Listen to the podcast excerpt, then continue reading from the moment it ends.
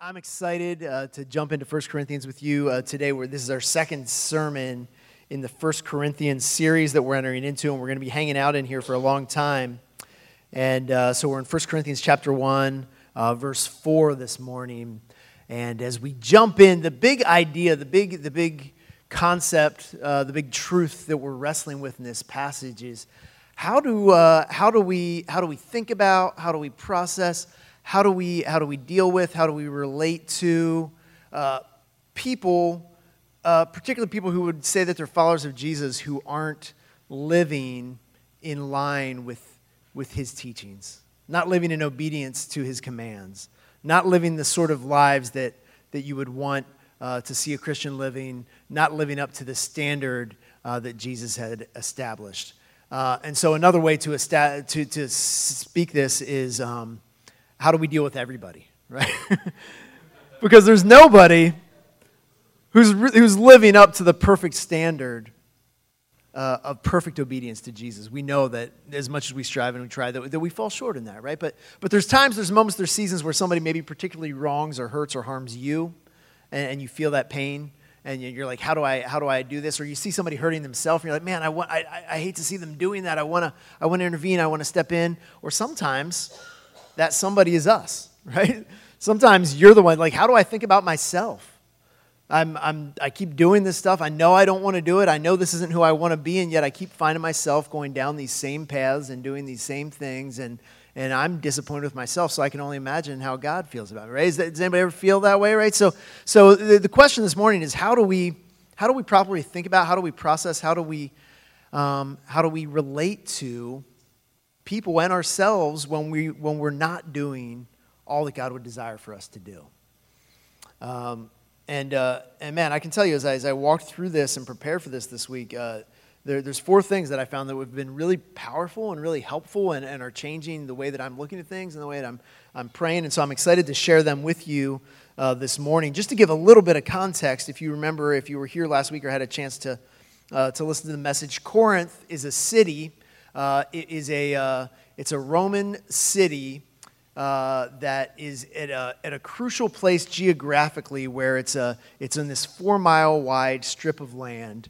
Uh, and so there's seaports on either side of it. There's a lot of trade and commerce going through there. There's an incredible opportunity uh, for prosperity, uh, for success uh, for all the excesses that come along with it. I, I mentioned last week it's kind of like the Pirates of the Caribbean ride down at Disney, right, where the, the pirates are like running around with their bottles of, uh, um, you know, whiskey, and they're just like they're, you know, they're it's it's crazy, right? And so it's a city where there's ample opportunity for sin. Uh, there's ample opportunity for idolatry of every kind, and yet in the midst of it, Paul comes and proclaims the good news of Jesus Christ, and people start responding and people start turning to it. And, and part of the reason is, is because he's able to go to them and say, hey, you know, the, the hole in your, in your heart, in your soul that you're trying to fill with alcohol, that you're trying to fill with, with these uh, things that you're doing and relationships and all this other stuff and prosperity and success, and yet you have all that and you still feel empty. Let me tell you how you can really feel actual fullness. Let me, let me tell you how you can feel it, uh, what, it, what it's like to really experience purpose and peace and hope. And so he brings this message to people who've tried every other way to find it and haven't found it there. And he says, Hey, you've tried all that. Try, try Jesus. And they find hope and they find, they find freedom and they find purpose and identity. And so it's this incredible story of like in the most unlikely of places, the gospel takes root and begins to flourish. But it's a church that's not without its challenges. And so um, he begins the letter in this really grace filled, hopeful note reminding them of their identity. Hey, you've been sanctified. You've become saints. God views you as, as, as forgiven and as holy and as set apart, and that's who you truly are. But as we're going to see in, as we go forward in the letter, that they're into all kinds of stuff. There's all kinds of brokenness. There's divisions in the church. Uh, there's factions that are, that are against one another. There's um, just uh, embarrassing sin that would make you blush if I were to tell you about it right now, right? There's all this stuff that's going on in the midst of this. And, and isn't that what life is like?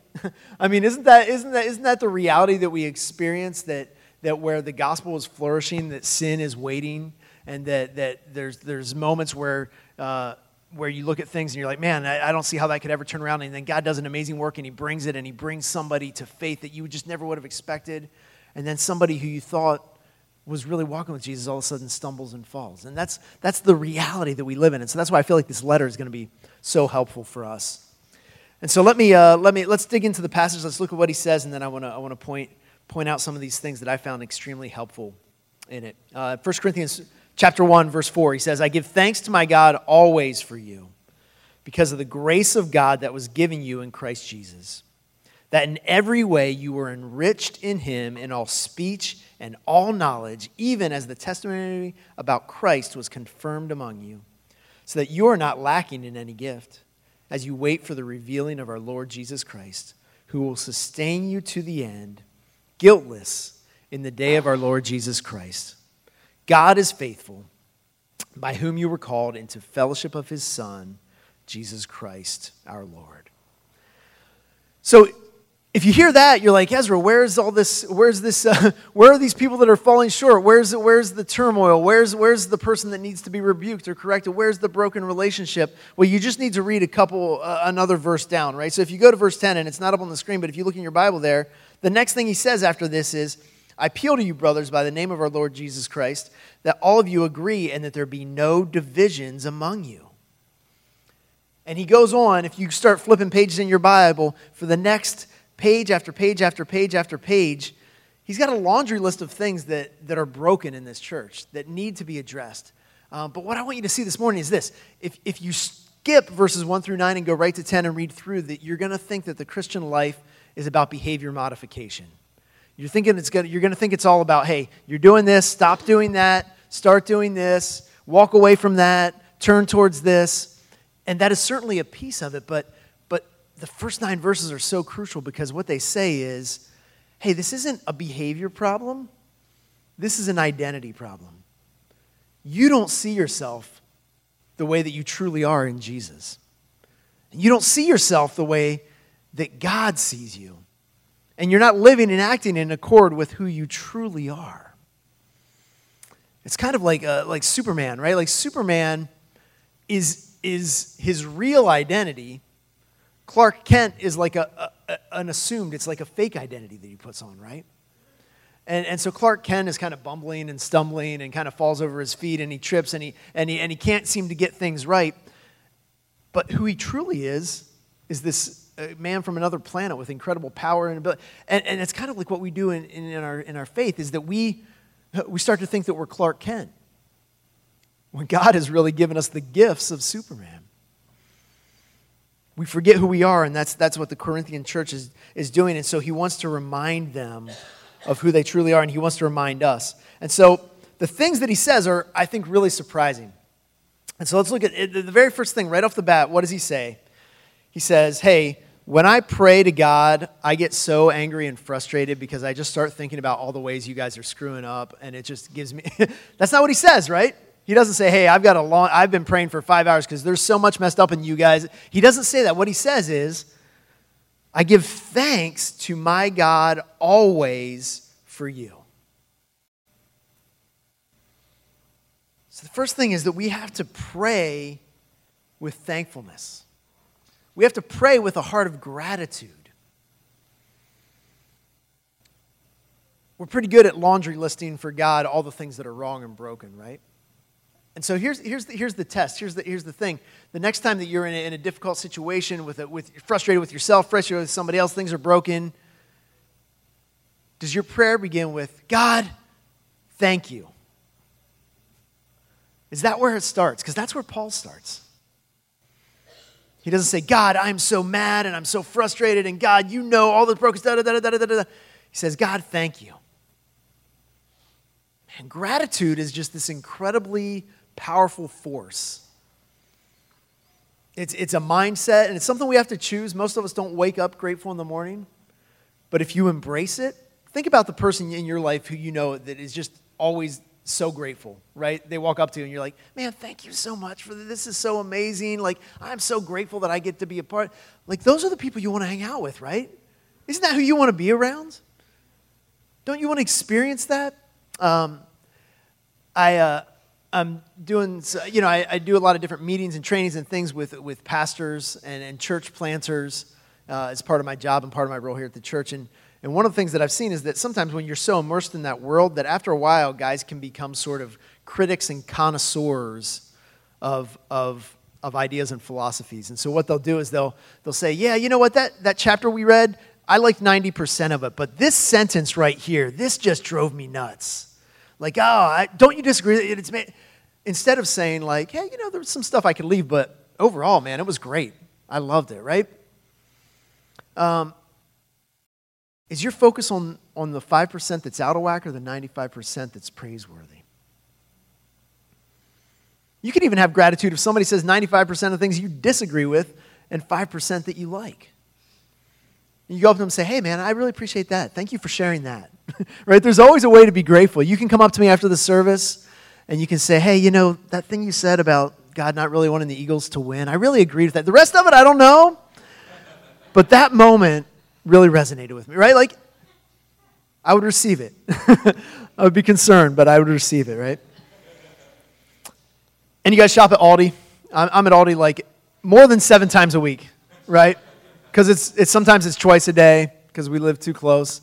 And so I'm kind of an Aldi pro, and I know that you got to have the quarter, right? You got the quarter, at least one, just hanging out in your cup holder because you know you're going to need it, right? And so, so I went, I took our 18 month old son, Win. We're shopping, we're getting some things. Uh, we get done, I take, I put all the things in the car, and then I push him back over because he likes to ride in the cart. So I take him over, um, and then get him out. Um, parents, I see you nodding your head. You know how this works, right? And so I'm putting him in and um, taking the quarter out, and I hear this lady behind me be like, oh, the quarter, uh, you know, and she's just kind of mumbling. And so I turn around and here it's this lady, and she's got a baby even younger than mine, and, and she's like there. She's got some bags, and she's like, clearly did not have her quarter. So she was either an Aldi rookie or she was just having an off day. You know what I mean? so I looked at her and I said, I said, hey, oh yeah, you need a quarter here, like, and she looked at me and she's just like, wow, thank you. I really appreciate that.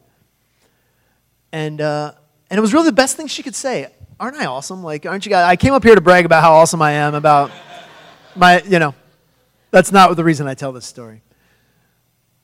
It was the best response. It was the best thing she could say, right? Wow, thank you. But what do we do so many times when we're in that sort of situation? Like, oh, no, no, no, no, I couldn't take your quarter. No, no, no, I've got one at home. I'll get back in my car. I'll drive home. I'll, I, don't want to put you out. Give me your address. I'll, I'll mail you a quarter. Just, uh, you know, right? Sometimes we just got to embrace gratitude. It, it's, it's, it's, um, it's a gift you can give to somebody. I don't want to, you know, I, I didn't want that lady to feel indebted to me. I didn't want her to be like, man, you know what? I'm going to, I swear I will make this up to you. No, like just, just take the quarter. You're welcome, right? And she did. But there's so many times that, uh, and it's pride, right? It's pride that keeps us from being grateful most of the time. I'm smarter than that author, so I can critique that two or three sentences that's felt a little bit off, right? So I'm going to I'm going to tell everybody about how I disagree with that. You know, just be grateful. You can learn from anybody. Can learn from anybody. He comes with a prayer of gratitude, but what he prays for, what he's thankful for, is so significant. Look what he says. He says, Rejoice in the Lord always. Nope, wrong one. He says, I give thanks to my God always for you because of the grace of God that was given to you in Christ Jesus. You know what he's thankful for? He's thankful for the, the grace of God that has been poured into the people of the Church of Corinth. When was the last time that you prayed for somebody, somebody that you were in good standing with, or somebody that you were uh, struggling with, and you say, God, thank you for giving them your grace? man, God, the, the thing that I celebrate most about that person is they have been a recipient of your grace poured out into their life. I don't know if I've ever prayed that for somebody, but we should. And I think part of the problem is that the grace has become too common to us. I almost called this point be amazed by grace, but in so doing, I would put it into the white noise of amazing grace where you wouldn't even hear it, right? And so I said uh, to be captivated by grace Be captivated by grace. What, what is, I, I just, I see a picture of Paul's heart here where Paul is so amazed and enamored with the grace of God poured into their lives that that's, he's like, man, God, the first thing I want to do is thank you for the grace that you've given them. It's so amazing. I'm just awestruck by it. And I feel like we need to experience a little bit of that wonder. We need to, we need to, to not be over the grace of God. We not to be at a, we, we need to get past the place where we're like, yeah, yeah, we just take that for granted. Yeah, of course God's gracious. That's who he is, right? God's grace is amazing. And so I have a, I have a clip I want to show you here um, that I think captivates a little bit of what that heart is. It didn't work the first time. Hopefully, by the grace of God, it will work the second time. Um, and if it doesn't, I will tell you, and it'll be just as compelling. So uh, let's watch the clip. I'd uh, I'd hang around and give him the golden buzzer, but you know, you guys have to watch it later if you want to see that part. But um, why is it that that you know? That's probably like my fifth time or sixth time watching that, and I still get a little bit teary eyed watching it, right? Why is, it, why is that so captivating? What is it that's so compelling about that? It's just so unexpected, right? Like, nobody would look at that and say, like, well, that's what hard work and buckling down and practice, you know. Nobody's going to say that. They're going to say, wow, that's a gift from God. It's Just a flat out gift.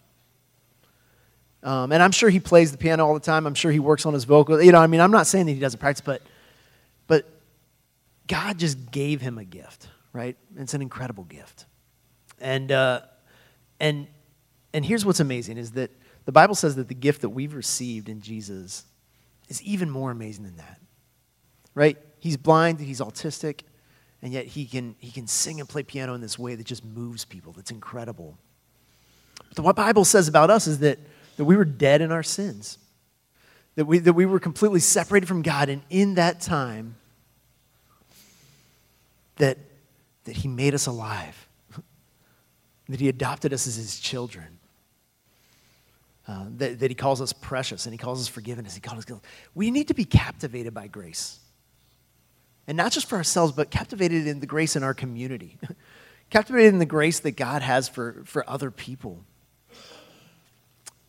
The potential of grace for those who don't know it yet, and the reality of grace uh, for those who've received it but aren't living in it, right?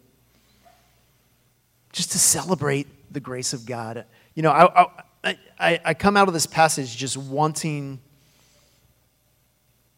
to be more, um, to be more amazed, to be more in awe, to just celebrate God's grace in, in, in a greater way. And, and, you know, we were talking about gratitude earlier.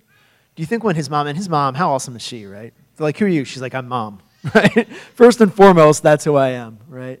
Um, uh, do you think she went to bed that night and was like, oh, God, why, why was Kodi born with all these challenges? You know, I think she went to bed and said, God, thank you. Thank you for the good gift. You know, and, and it's almost the, the, the struggle makes the gift that much more beautiful. And if you're in the midst of a struggle right now, maybe you're in a, da- maybe you're in a down spot, maybe you're in a difficult season, maybe you're in a, in a broken place you have to look and see that, that God is going to work a story of beauty and redemption in your life because that's what He does. That's my third point, right? First, pray with thanks, thankfulness. Second, be captivated by grace. Third, live with the end in mind for yourself and for others. If you're looking at somebody who knows Jesus, who knows his truth, who's, who's, who's, who's, who's seeking to follow him but has wandered away, is living in brokenness, is living in sin, man, pray for them, trusting that God is going to see that story through to completion. He says, You're not lacking anything as you wait for the revealing of our Lord Jesus Christ, who will sustain you to the end, guiltless in the day of our Lord Jesus Christ. Whatever guilt we carry with us now, when we stand before Jesus on that day, he's not going to look and be like, This is a close one. I'm gonna have to go to the instant replay booth on this one. You know, I, I you know, I'm, I, I'm not sure, right? He's gonna look at us and say, I, you know, I see Jesus. I see the perfect record of Jesus applied to your life, and because of that, you, you, you may enter in. I love you, my child. Right? That's that's what God's gonna say to us. That's the incredible gift. And, and, and let me just say to you if, if you're here this morning, you haven't taken up that gift, if you haven't grabbed a hold of it, today is the day right? Today is the day. It's for you, it's available to you to know what it is to be forgiven, to know what it is to be loved and cherished. Whatever's lacking in your earthly relationships, you can have in perfection with your relationship with God the Father. And it doesn't mean that every day will be sunshine and rainbows from here forward, but, but you're going to have a new identity. You're going to have a new purpose. You're going to have a new hope. You're going to have a new power living within you that will lead you. In, in, in another letter to a church in Philippi, different church, but the same pattern with Paul. Listen to what he says in Philippians 1, uh, verse 3. He says, I thank my God in all my remembrance of you. The same thing. I thank God. When I think of you, I thank him. Always, in every prayer of mine for you all, uh, making my prayer with joy because of your partnership in the gospel from the first day until now. And I am sure of this that he who began a good work in you will bring it to completion at the day of Jesus Christ. God's not one to leave unfinished business, right? I wish I had that same track record. There's a graveyard of unfinished projects in our home, right? That's not how God functions. The good work that He began in you, He will see through to completion and the good work that he began in that person that maybe you're struggling with. Maybe the, the person that, um, the, that has wronged you has hurt you and, and, and, and you're like hey you're a christian. You should know better than that. The more that you see them in that perspective say hey they're, they're a work in progress. God's doing something. And even by his grace even in this failure maybe he'll use this as something to turn them back to him. I just want to see what god's going to do because i know he's going to do it. Pray with thankfulness be captivated by grace, live with the end in mind, and last, saturate it all in Jesus. Just, just envelop the relationship in Jesus. Look at how much uh, Paul speaks about Jesus in this passage, right? I give thanks to my God always for you because of the grace of God he's given you in Christ Jesus.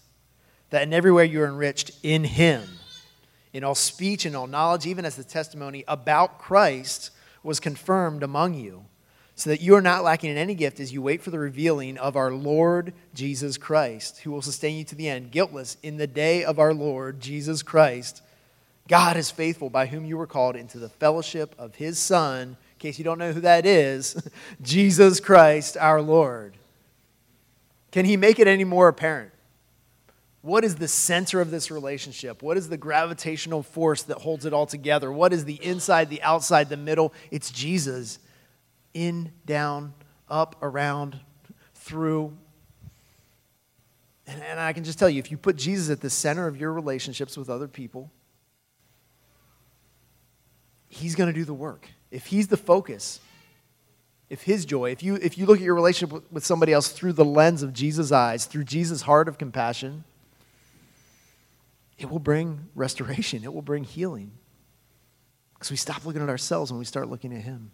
And so, so what does this look like for you? You know, if, if, if you have somebody, I, I encourage you in like a very specific and tangible way, if there's somebody that you have broken relationship with, you know, first of all, do they know Jesus?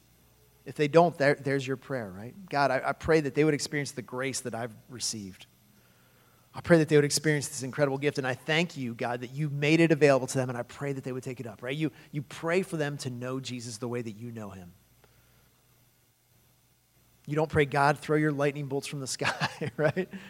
Say, God, throw your grace from on high. Throw, throw, throw love and mercy into their life so that they can, they can be changed, so that they can be restored. If they are a follower of Jesus, then you can pray as Paul says God, thank you that they know your grace. They know what's right. They know who you are. They know what it's like to be transformed. And, and, and, and so I, I pray that I know you're going to do a work in them, and I pray that you would bring it to completion, and I pray that you would work, right? Pray for them. Don't pray necessarily that they would come and make amends with you. God, I pray they would come and grovel on their knees before me and beg for. No. Pray, first of all, that their relationship will be right with God. If they get it right with God, it's going to be right with you, right? And just, just make sure that as you're moving forward in that relationship, that Jesus is at the center. And, and, and, the other question is, what if it's you, right? What if you're the person here this morning that you're like, man, you know, the person that I'm disappointed in, that I'm frustrated with, that I'm struggling with, it's me. Man, pray the same thing for yourself. Let the prayer start with thank you. God, thank you. And if you don't even know what to thank Him for, let Him fill in the blank. God, thank you. And let Him bring to mind all the things that you have to be thankful for. And high on that list is going to be His grace.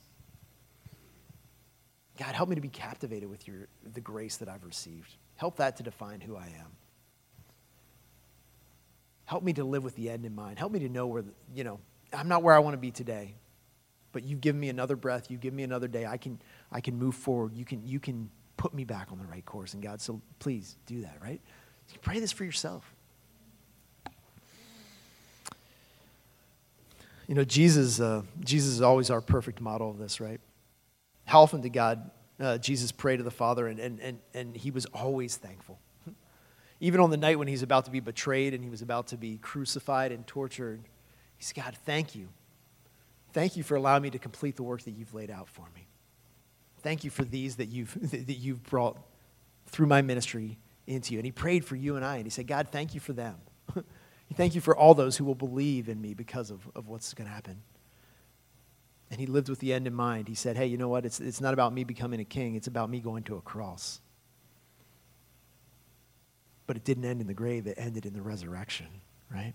Jesus knew that it was all about the resurrection, which would unleash a force of grace on the world, the world like it had never seen before.